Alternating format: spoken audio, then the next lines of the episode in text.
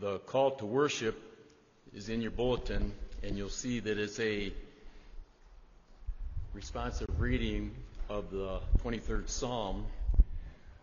So let's stand together if you're able and call one another to worship as we uh, read it responsibly. The Lord is my shepherd, I shall not want.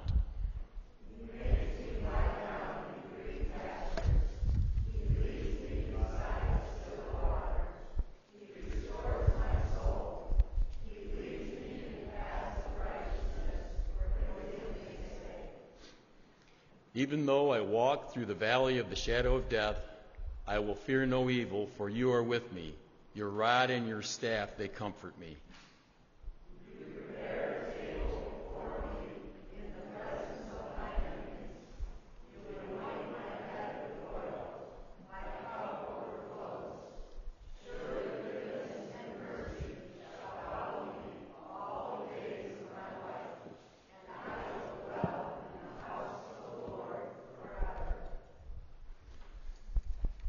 Continue in worship, let's take our Trinity hymnals and turn to number 757 To Thee, O God.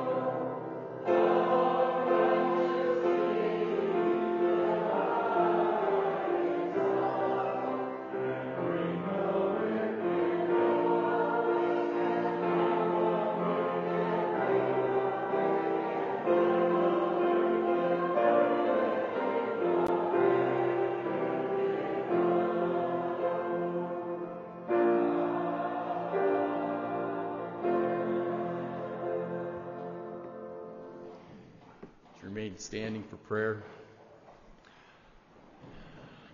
Our Father in heaven, we do indeed render thanksgiving unto you for all your wondrous works and all the blessings you give. And we tremble at the knowledge that you are holy and just and righteous, and that in due time the wrath of your righteous judgment will come upon unrepentant sinners. But oh, how we praise you with exceedingly great rejoicing because our Lord Jesus has taken that punishment upon himself in the place of those you have justified by faith in him alone. All who are trusting in him alone for salvation and forgiveness of sin. And so we ask, because of his righteousness imputed to us and by no merit of our own, that you would be pleased to meet with us as we seek to worship you as we ought. Grant that every element of this service, our praises, the reading, the preaching, the giving, the singing, would all be to your glory. Father, we acknowledge that it will only be so if you are with us. Our Father, we pray that there would be no hypocrisy among us, that there would be none of us who are like a cup or a dish washed on the outside only or like a whitewashed tomb with an outward appearance of beauty and cleanness, yet on the inside dead or harboring sin. May any here who are not truly in Christ turn to him this day in faith and repentance and come to know life eternal with you. Now may we be filled with the Holy Spirit and may your word accomplish your will in us. For we pray in Jesus' name. Amen. Amen. And you may be seated.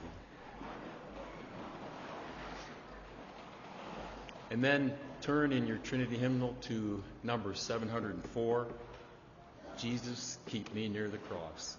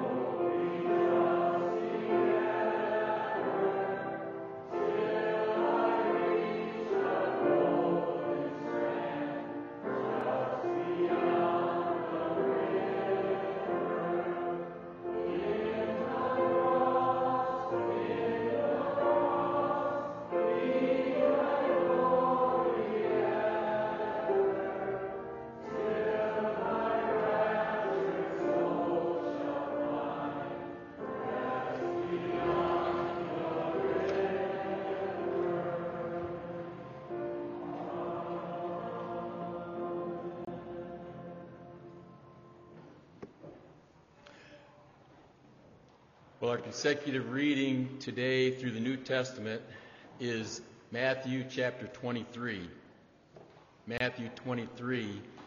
And you'll remember last week in chapter 22, Brother Ken pointed out that the Herodians and the Sadducees and the scribes and the Pharisees were questioning the Lord Jesus, trying to test him and to trap him, and his answers silenced them. And then he turned it around on the Pharisees and questioned them concerning their knowledge of the Scriptures, and they were unable to answer him. And thereafter, no one dared ask him any more questions. Now, today in chapter 23, the Lord Jesus turns to address the crowds and his disciples, but he is not done with the scribes and Pharisees yet. They are still there in the temple court, and what they are about to hear is devastating. We mentioned earlier the woes pronounced by Habakkuk. Now, here the Lord Jesus likewise does so against the scribes and the Pharisees. So, Matthew 23. Hear now the word of the living and true God. Then Jesus spoke to the crowds and to his disciples, saying, The scribes and the Pharisees have seated themselves in the chair of Moses. Therefore, all that they tell you, do and observe, but do not do according to their deeds for they say things and do not do them. They tie up heavy burdens and lay them on men's shoulders, but they themselves are unwilling to move them with so much as a finger. But they do all their deeds to be noticed by men, for they broaden their phylacteries and lengthen the tassels of their garments. They love the place of honor at banquets and the chief seats in the synagogues, and respectful greetings in the marketplaces, and being called rabbi by men. But do not be called rabbi, for one is your teacher, and you are all brothers. Do not call anyone on earth your father, for one is your father, he who is in heaven. Do not be called leaders, for one is your leader, that is Christ. But the greatest among you shall be your servant. Whoever exalts himself shall be humbled, and whoever humbles himself shall be exalted. But woe to you, scribes and Pharisees, hypocrites, because you shut off the kingdom of heaven from people for you do not enter in yourselves, nor do you allow those who are entering to go in. Woe to you, scribes and Pharisees, hypocrites, because you devour widows' houses, and for a pretense you make long prayers. Therefore you will receive greater condemnation.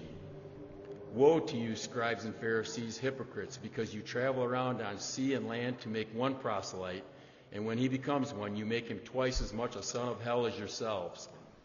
Woe to you, blind guides, who say, Whoever swears by the temple, that is nothing, but whoever swears by the gold of the temple is obligated. You fools and blind men, which is more important, the gold or the temple that sanctified the gold? And whoever swears by the altar, that is nothing, but whoever swears by the offering on it, he is obligated. You blind men, which is more important, the offering or the altar that sanctifies the offering? Therefore, whoever swears by the altar swears both by the altar and by everything on it. And whoever swears by the temple swears both by the temple and by him who dwells within it. And whoever swears by heaven swears both by the throne of God and by him who sits upon it. Woe to you, scribes and Pharisees, hypocrites!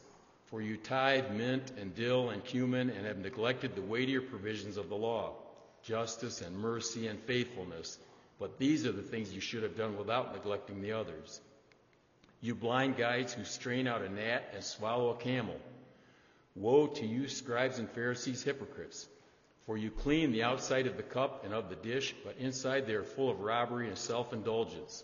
You blind Pharisee, first clean the inside of the cup and of the dish, so that the outside of it may become clean also. Woe to you, scribes and Pharisees, hypocrites! For you are like whitewashed tombs, which on the outside appear beautiful, but inside they are full of dead men's bones and all uncleanness. So you too outwardly appear righteous to men, but inwardly you are full of hypocrisy and lawlessness. Woe to you, scribes and Pharisees, hypocrites! For you build the tombs of the prophets and adorn the monuments of the righteous, and say, If we had been living in the days of our fathers, we would not have been partners with them in shedding the blood of the prophets. So you testify against yourselves that you are the sons of those who murdered the prophets. Fill up then the measure of the guilt of your fathers. You serpents, you brood of vipers, how will you escape the sentence of hell? Therefore, behold, I am sending you prophets and wise men and scribes. Some of them you will kill and crucify, some of them you will scourge in your synagogues and persecute from city to city, so that upon you may fall the guilt of all the righteous blood on earth, from the blood of righteous Abel to the blood of Zechariah, the son of Berechiah, whom you murdered between the temple and the altar. Truly I say to you, all these things will come upon this generation. Jerusalem, Jerusalem, who kills the prophets and stones those who are sent to her. How often I wanted to gather your children together the way a hen gathers her chicks under her wings, and you were unwilling. Behold, your house is being left to you desolate. For I say to you, from now on you will not see me until you say, Blessed is he who comes in the name of the Lord. May God add his blessing to the reading of his word. Brother Ken.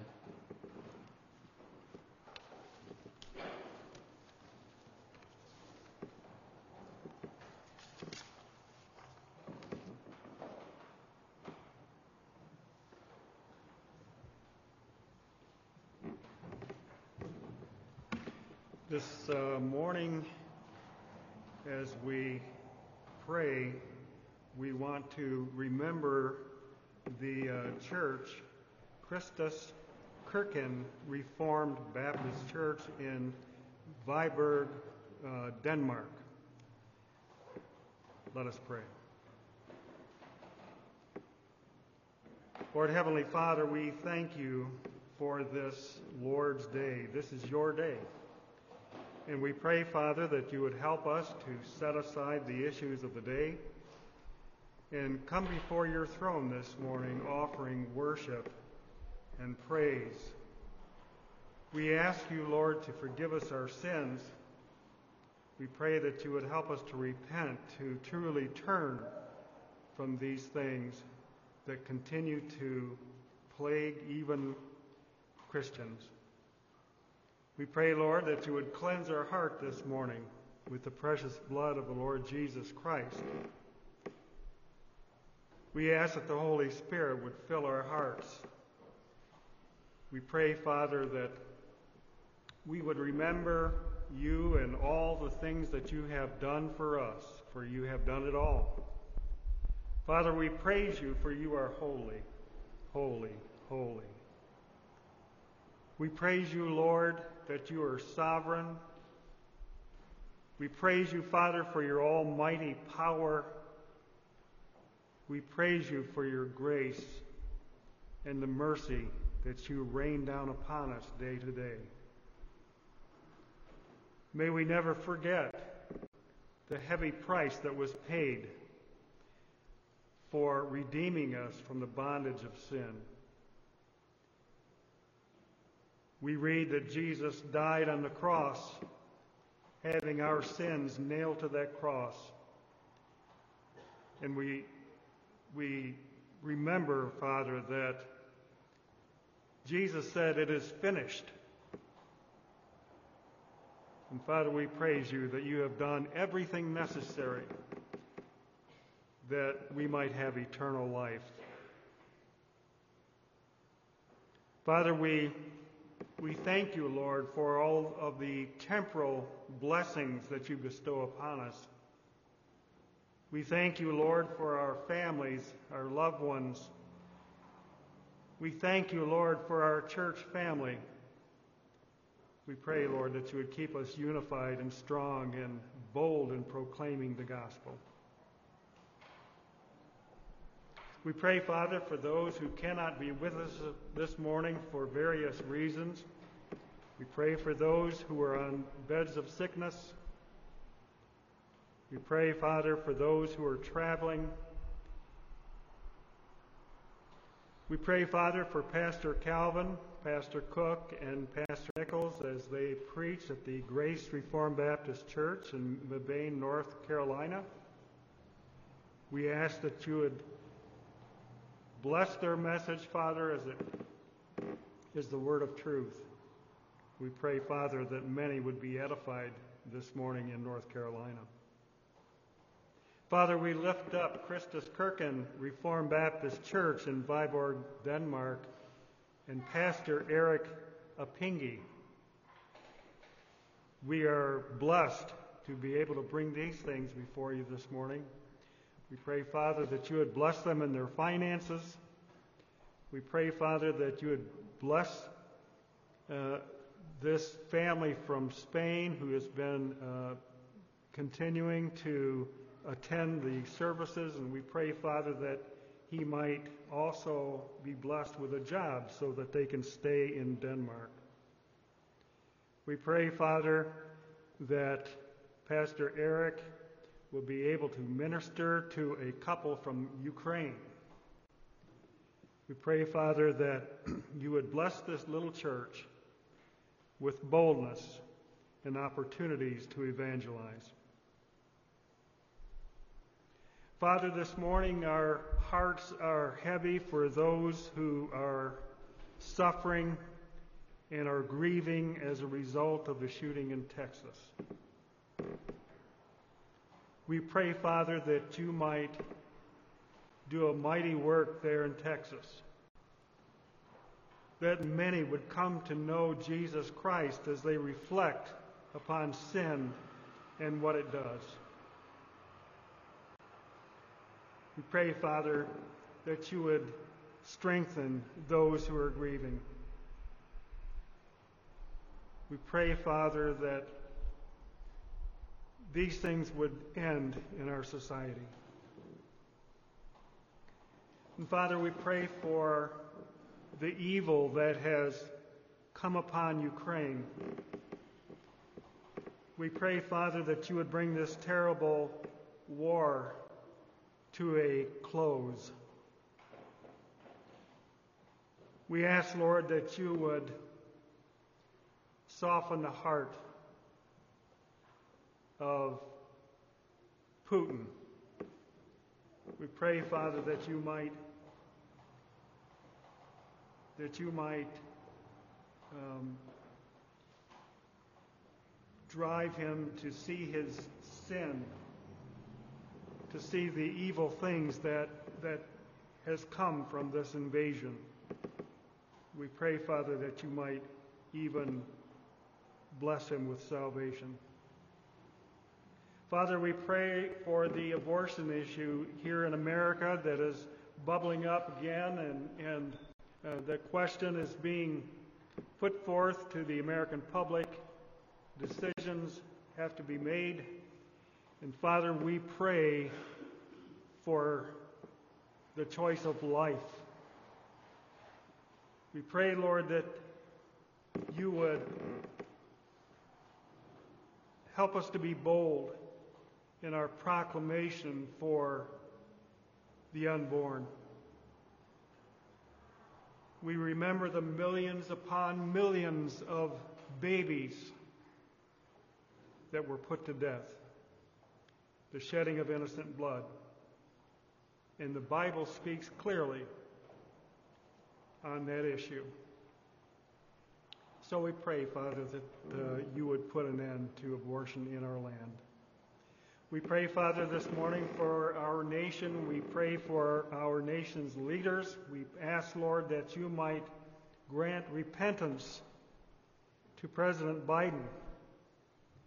We pray, Father, that you would forgive him of his sins and set a course in his heart, that he would concur with the Bible in making decisions, that you would fill him with godly wisdom. Father, we remember those who you, by your grace, have provided to fight in battles for America over the years. We remember their, them, Lord. And we, we pray that we never forget the blood that was shed by men as they sought to maintain the freedom that we have been gifted with.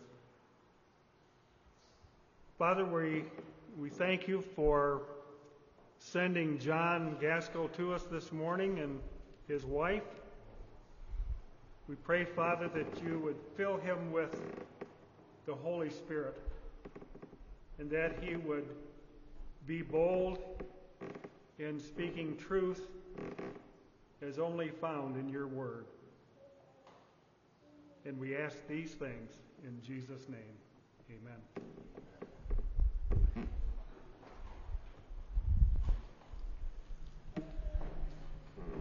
So now, before Brother John comes to bring the message, let's turn in the Trinity hymnal again to number 644.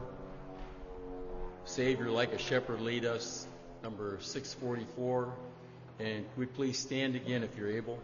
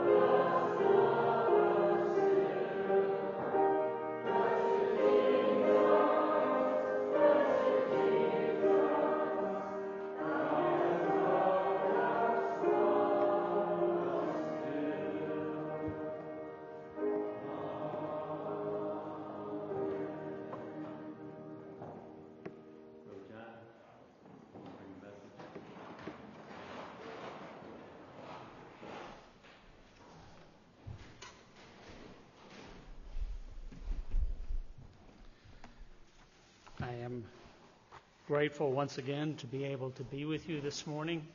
It is always a, a pleasure to worship uh, with God's people anywhere, but uh, having been a few times here, it is good to see familiar faces and uh, a few new ones.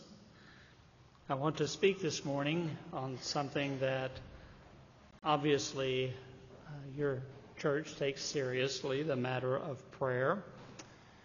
And in doing so, I, I, recall, I don't remember whether it was a sermon or a series of lessons, but I remember one of my summary remarks was that perhaps we need less teaching on prayer than, and then more praying. Uh, putting into practice what we already know. And so it may seem kind of odd in that light that I would want to preach on prayer, but there are a couple of specific reasons that I had in mind for wanting to do that. And as often is the case, they are as much personal as they are church related. Uh, going through uh, difficult days as an individual, going through difficult days as a church, or even as a nation. There is nothing more important to being able to deal with the vagaries of life than to know that we serve a God who is sovereign, who hears our prayers, and who answers them always. Not just sometimes, but always. Uh, even if they are not according to our desires, they are according to His better desires and our perfect good.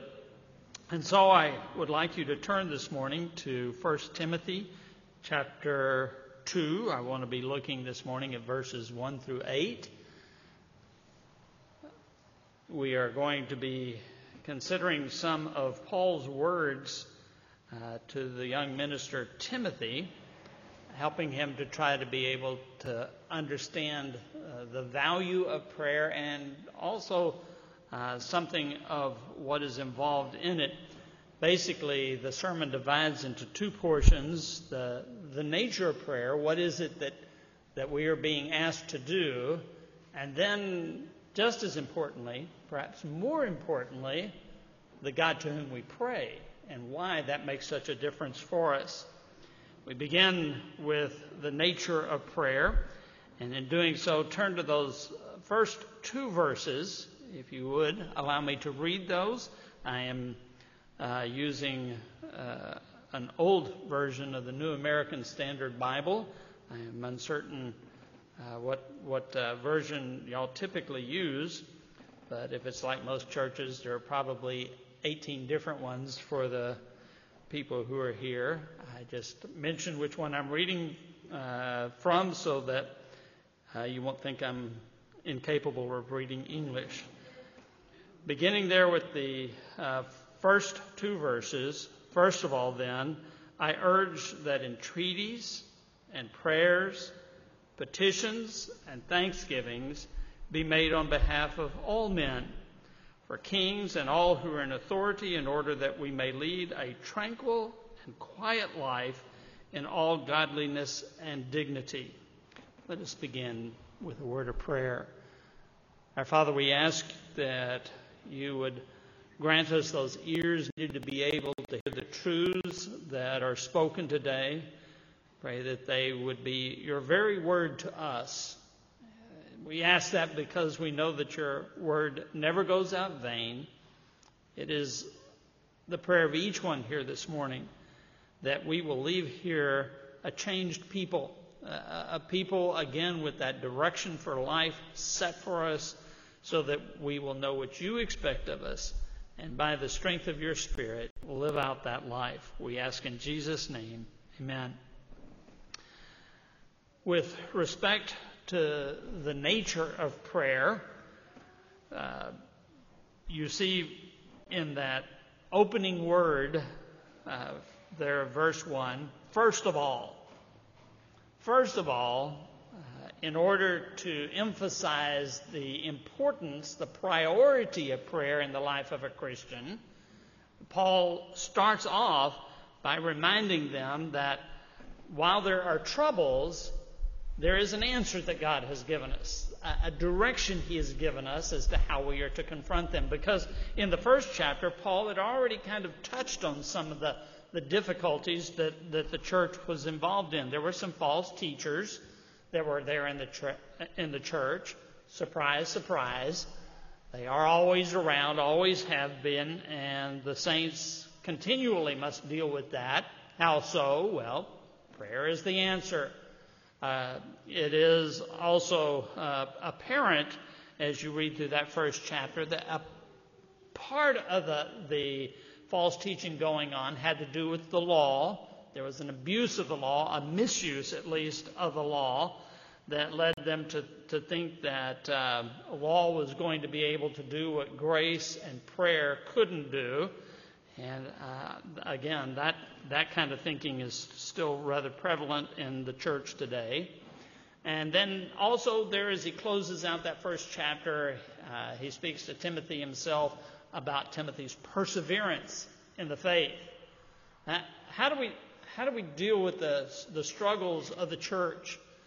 How do we deal in our own lives with that need for not just sanctification today, but for continued growth in our Christian walk throughout our lives?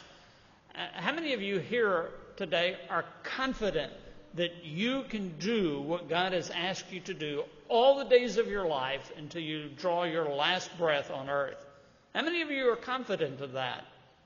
Well, I am not confident that I can do it, but I am ever confident that the God who saved me will keep me, and that prayer is a necessary part of that ongoing work that He does in our lives. It keeps us in tune with who He is in order that we may be able to do all He requires of us. Too often, when there are difficult days, hard questions that we must deal with, we turn immediately to the experts. Is my family in trouble? I want, I want a, a, a family counselor or a good book. Am I diseased? Well, the first thing that I need is a, a good doctor who understands what's going on with me. Am I, am I in trouble so that I need a lawyer? Well, boy, that's, that's the first thought on my mind. I need to call that guy and get him on my side. Too often, even those in the church turn to these other experts, so to speak, and, and when they fail them along the way, finally, in desperation, they do what Paul said they should have done in the first place. First of all, he says, prayer is to be offered. This is how we accomplish in life what is expected of us by our Lord. You'll notice there are four words that are used there of prayer in that uh, first verse. He, he uses four different prayers because there is a richness, of, a variety to our prayer life that, that keeps us from falling into a rut so that we simply repeat the same words all the time. Now, there's nothing wrong with repetition of the words. Not, not really, because let's face it, the things that I needed yesterday, I'm, I'm probably going to need today. I, I like to eat every day. I, I, I've come to enjoy that along the way. And to give thanks to God for our food is a rather common practice, not just among Christians, but among even those who are, well, think of themselves as Christians anyway.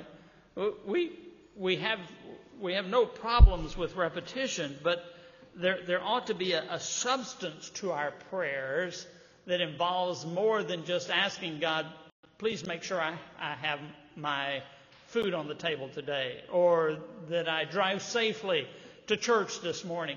There ought to be more involved in that, and these four words, I think, give us a little bit of insight into what is expected.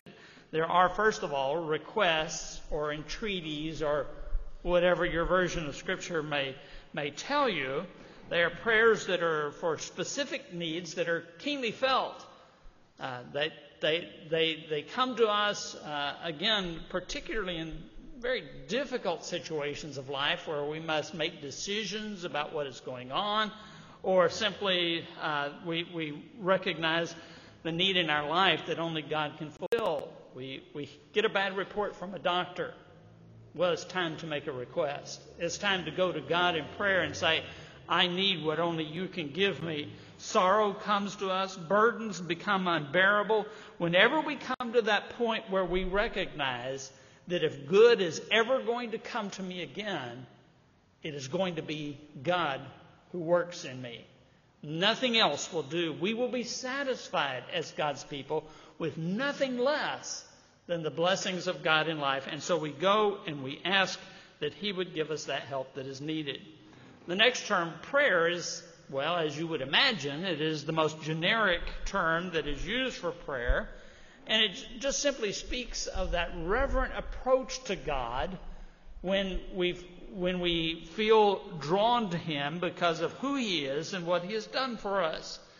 It may be a, a simple desire to simply stand in the presence of God. Do you ever do that in prayer? It's just, I, want to commune with my God, communicate my heart's desires, communicate my, my love for Him. There, there is within the soul of every believer that desire simply to spend time with God, and that's what prayer is about. It is more than asking for things, it is more even than talking.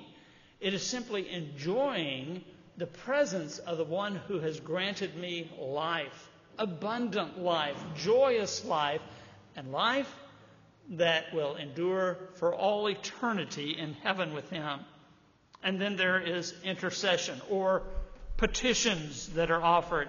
This is free and familiar prayer.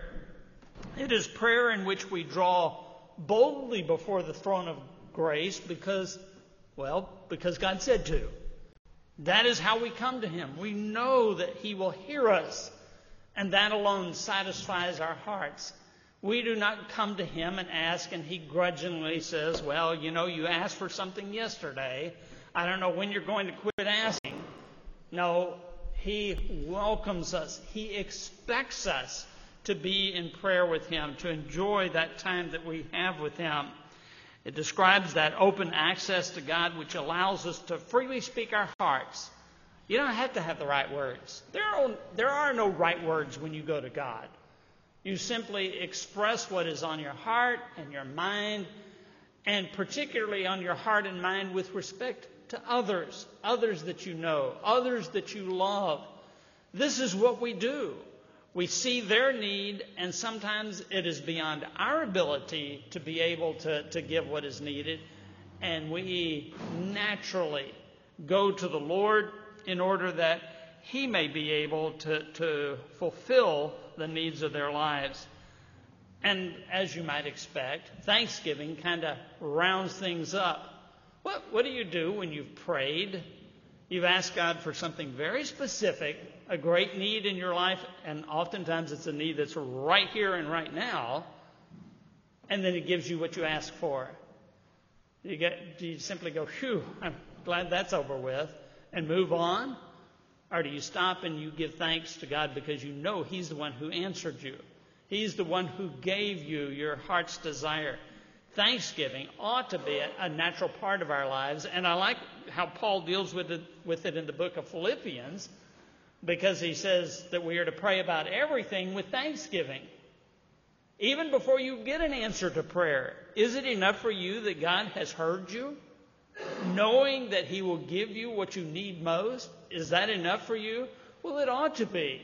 We can give thanks even before we see the answer to our prayers because we know God cares enough for us to hear and to answer. The objects of prayer are spelled out for us in the very end of that first verse and the second verse. And it was really this that, that drew me to this passage to preach on this morning. Because we are, and, and I'm not really a, a preacher who pays much attention to the calendar, but you know, there, there are times when we do well to stop and remember. Memorial Day is tomorrow. We, we, we remember those who have given their lives on, in behalf of their country, in behalf of you and I, that we might enjoy the freedoms that we have in the country we live in.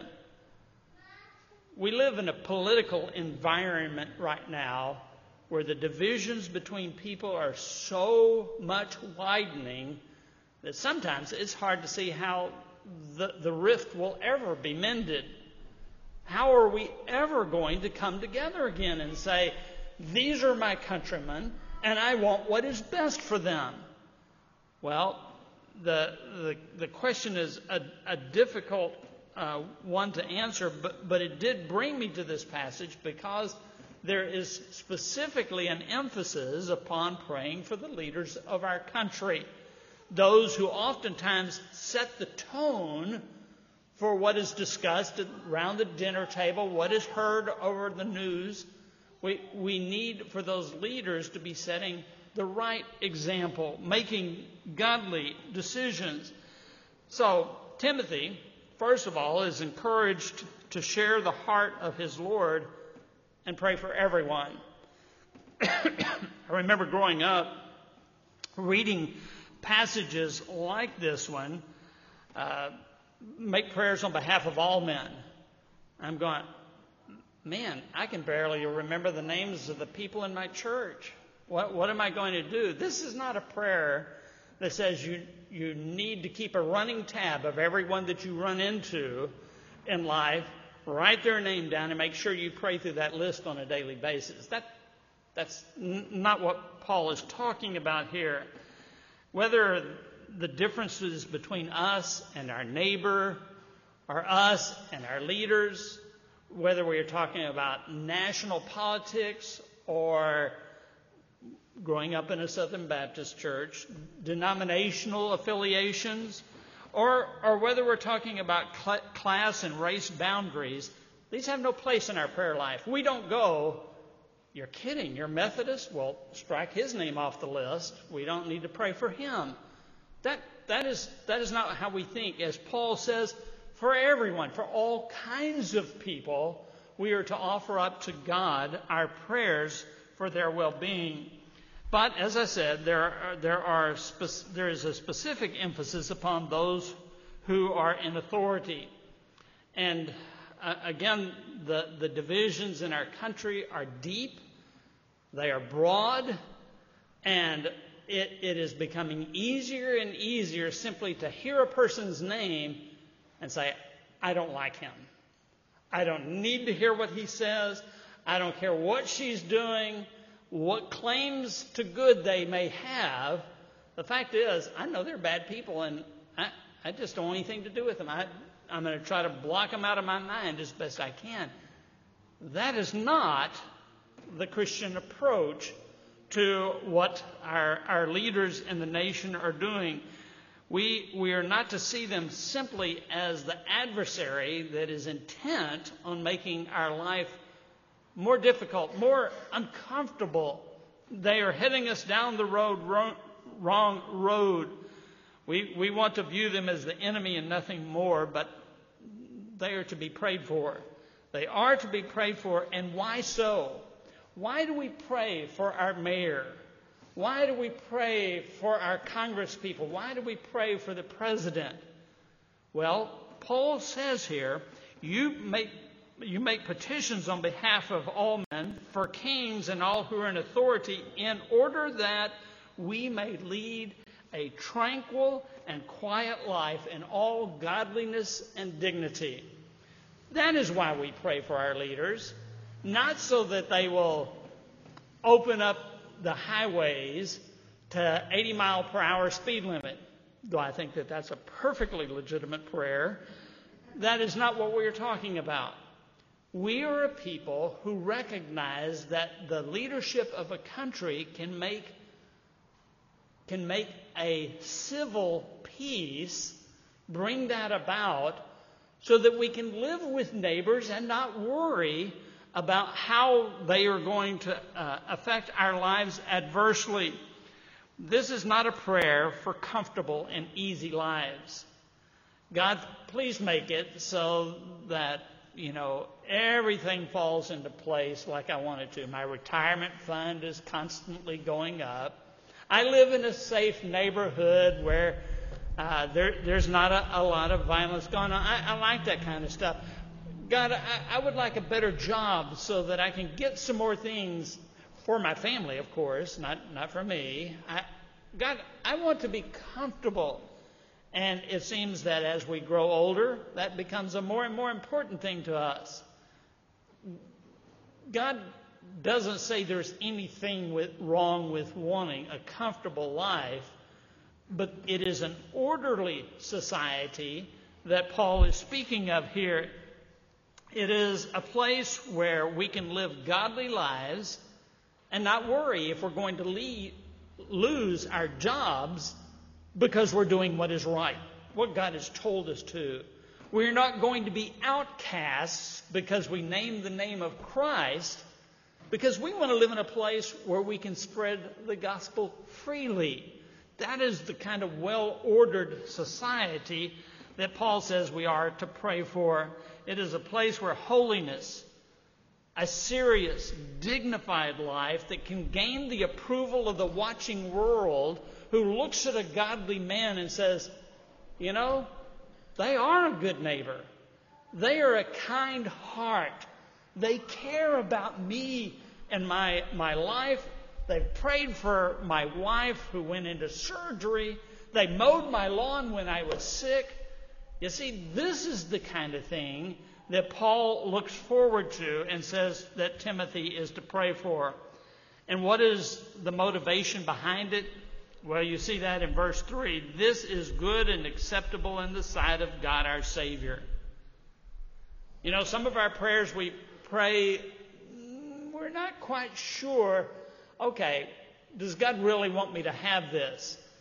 This kind of thing, this orderly society where people can live at peace? This is one of those things God says Himself, this is good, this is acceptable, pray for this. It pleases God when our heart's desires that are expressed in our prayers, our heart's desires are the same as His. He wants that kind of peaceful, orderly society.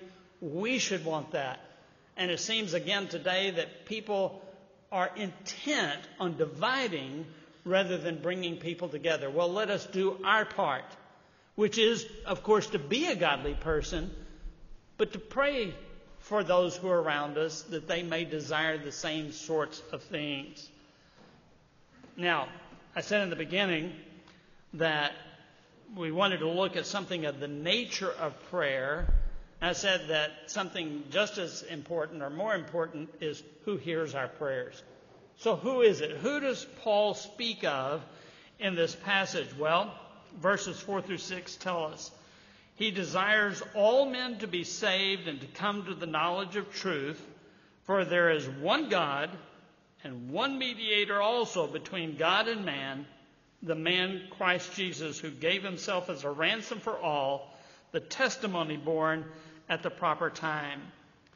First of all, the one that we pray to is one whose love is not limited by the boundaries that so often bound our lives up.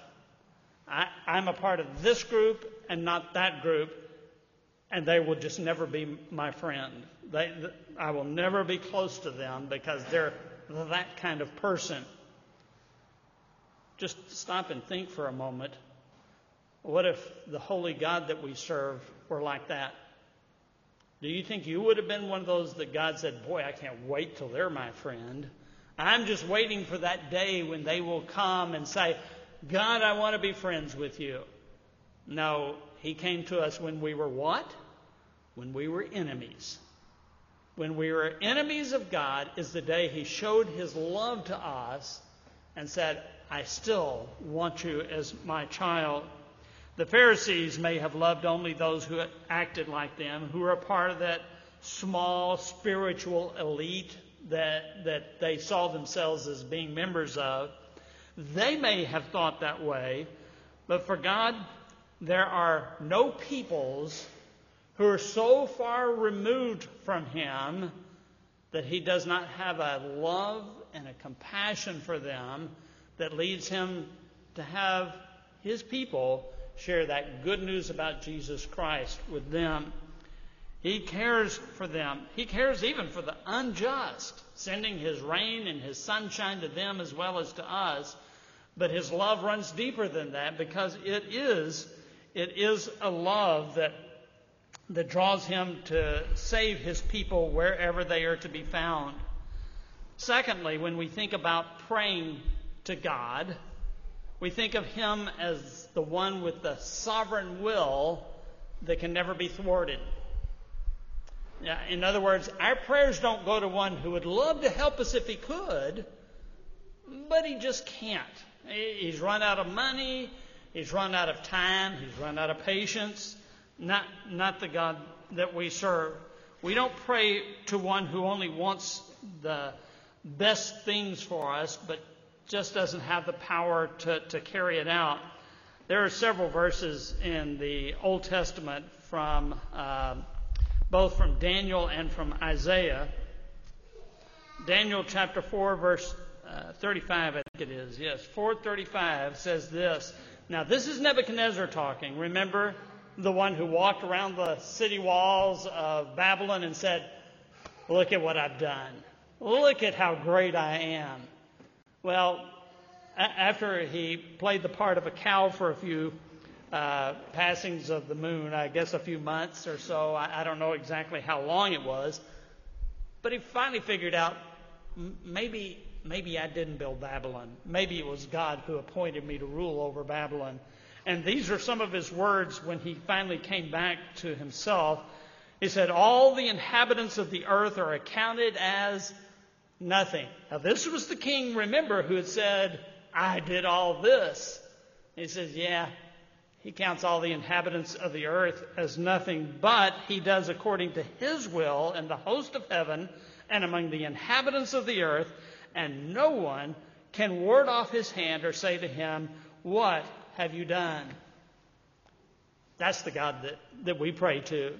Whether we're praying for somebody in the middle of a far, far off country that we don't know and who has no one to speak up for him, or we're praying for the President of the United States, doesn't make any difference. God looks at him and says, You know what? They are not so big and powerful. They are not so small and inconsequential that either I can't help them or they're just not worth helping. Not our God. Our God is that one who is sovereign over all. And when we, when we read in the passage that we're looking at, for uh, he desires men, he desires all men to be saved and to come to a knowledge of the truth. Uh, I remember growing up hearing that verse a lot of times as, as a guy who was reformed from early days. And go ahead, how do you explain that? I, I don't have any particular problems explaining it. It sounds much like the prophet who said, God takes no pleasure in the death of the wicked. Is that not a description of our God? Both of them are, and I think both of them get to, to, to the root of the same issue. When he says that he wishes all men to be saved, it is an expression of his goodness. He doesn't want any of them to be condemned, but he is also, in addition to being a good God, a sovereign God who has a purpose, who has a plan. And this is an expression of his sovereignty in that he has chosen men from every tribe, nation, language, and tongue, all over the place.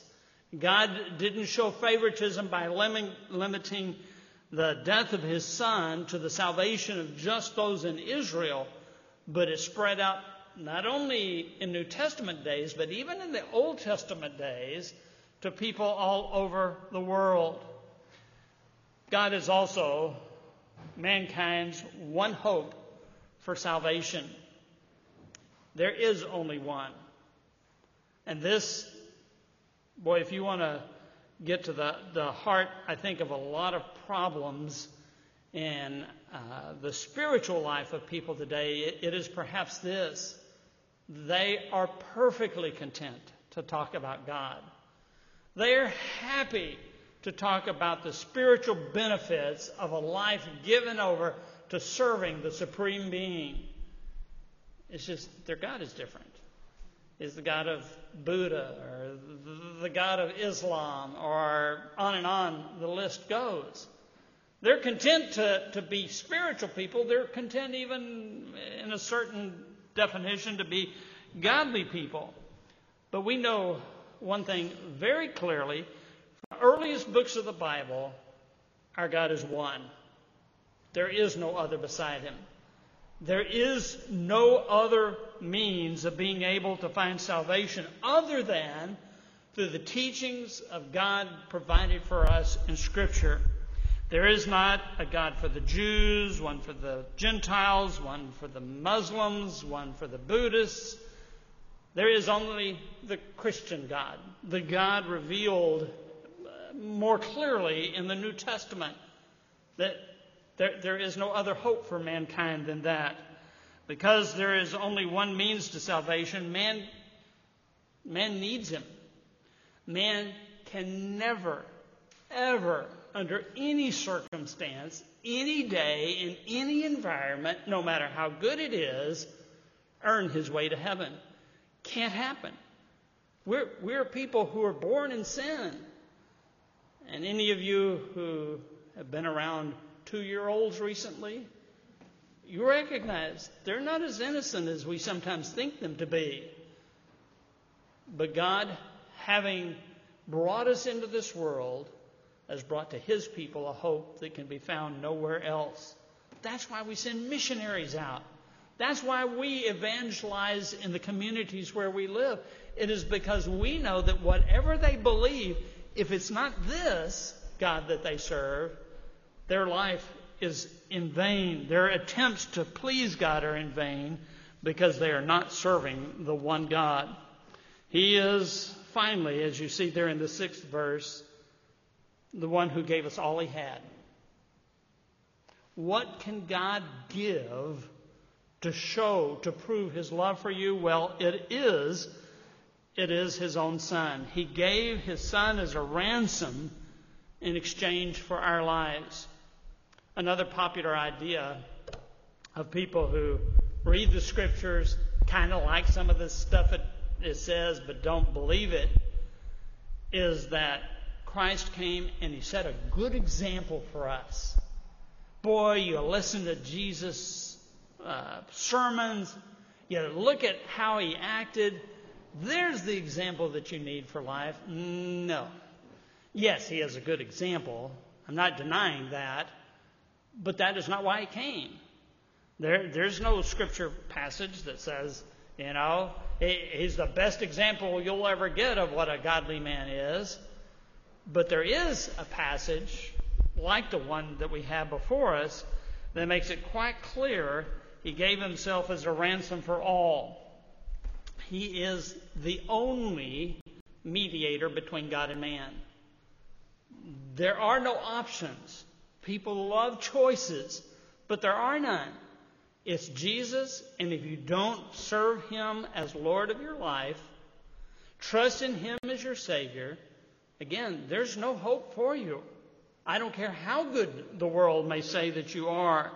Man needed something more than an example. Man needed more than somebody who simply came down from heaven to experience life in a physical form so that he could understand our situation. Needed more than that.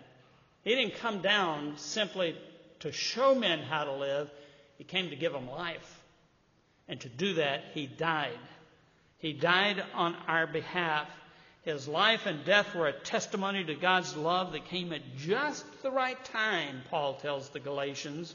Just the right time. None of the details of our salvation were left to chance. There is absolutely no greater evidence of God's love for us that would encourage us to continue to live for Him than to know, He said, You are so worth it that I gave my Son for you. That that is an encouragement for the child of God that we should never grow weary of hearing. And finally, he provides for us just a little bit concerning his, his plea for that life of prayer he's speaking of, and, and really the, the attitude that we are have to have in prayer. Verses 7 and 8. And for this I was appointed a preacher and an apostle. I'm telling the truth, I'm not lying as a teacher of the Gentiles in faith and truth. Therefore, I want the men in every place to pray, lifting up holy hands without wrath and dissension. Paul had the authority as the appointed representative of Christ to speak God's truth without error.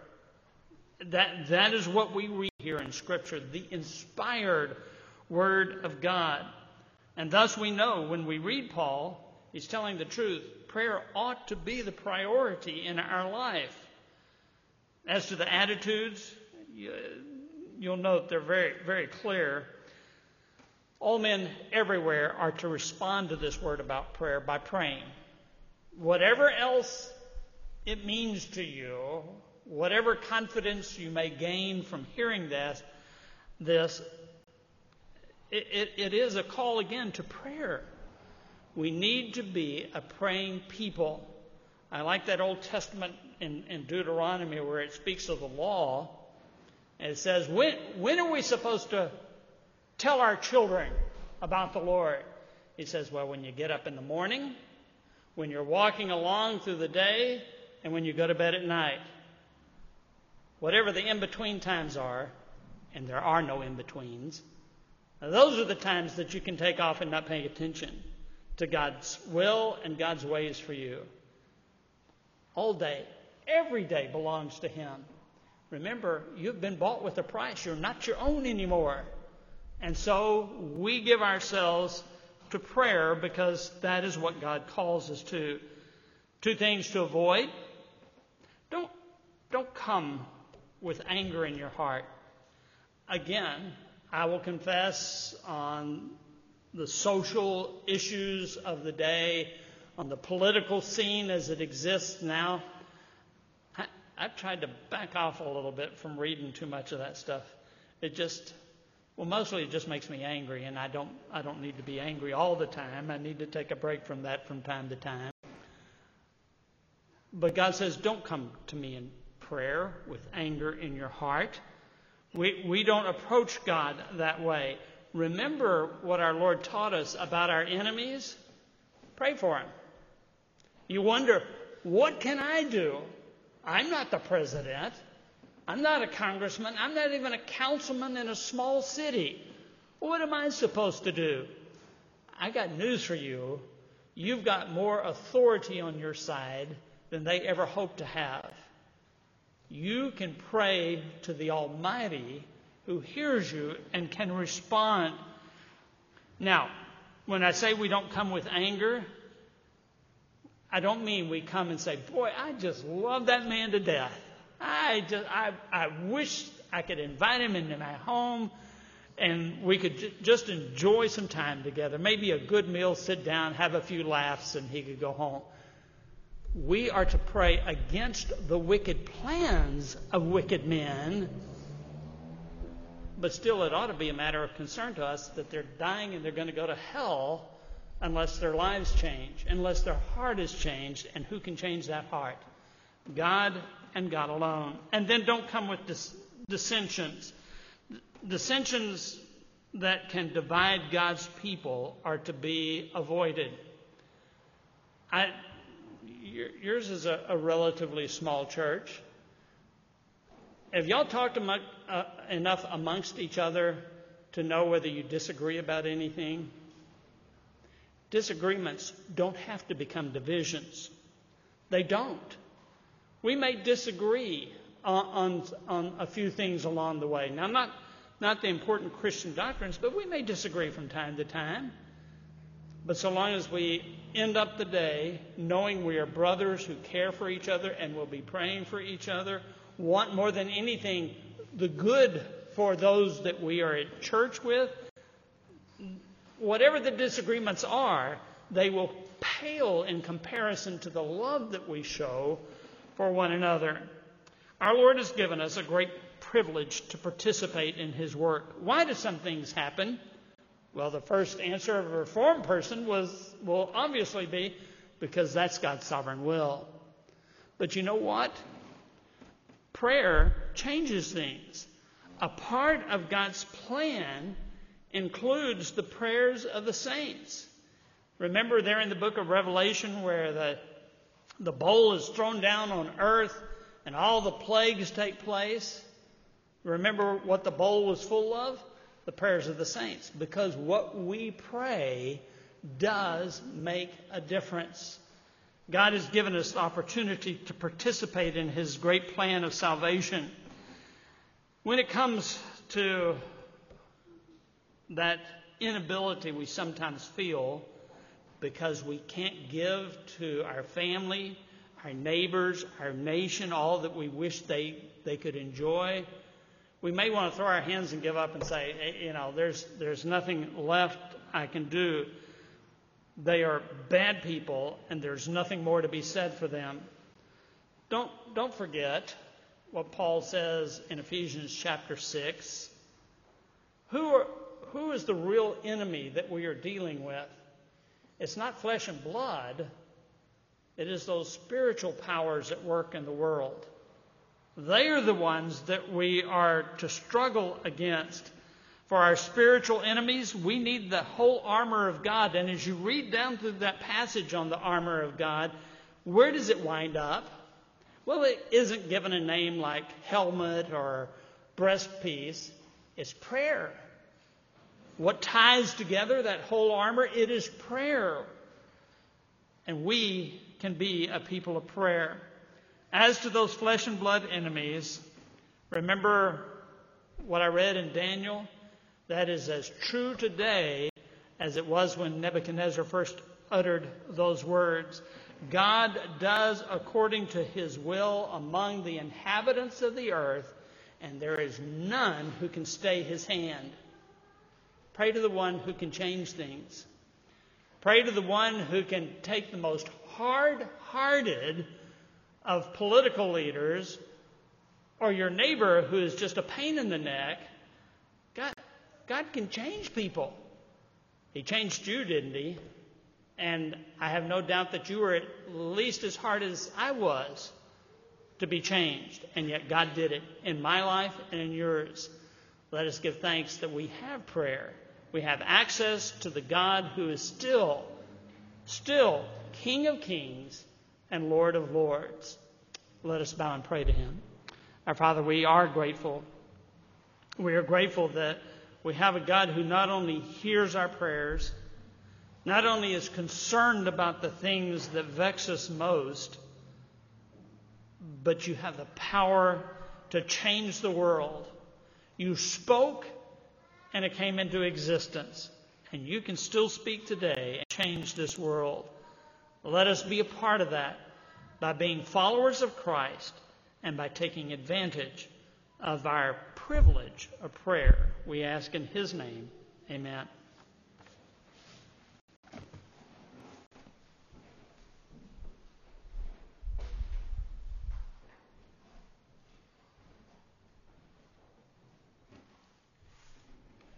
Thank you, Brother John, for that admonition and encouragement. And in keeping with that message, let's conclude the service by turning to number 531 in the Trinity hymnal. Come, my soul, thy suit prepare. Jesus loves to answer prayer. Number 531. And let's stand as we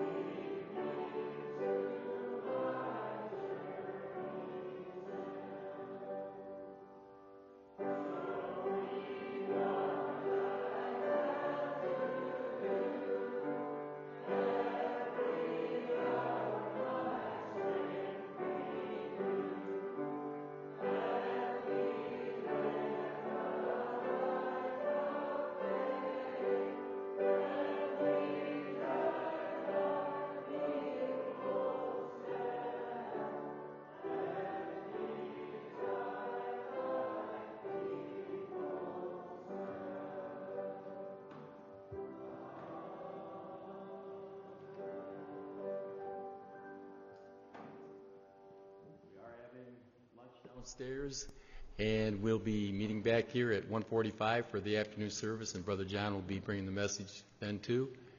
You are dismissed.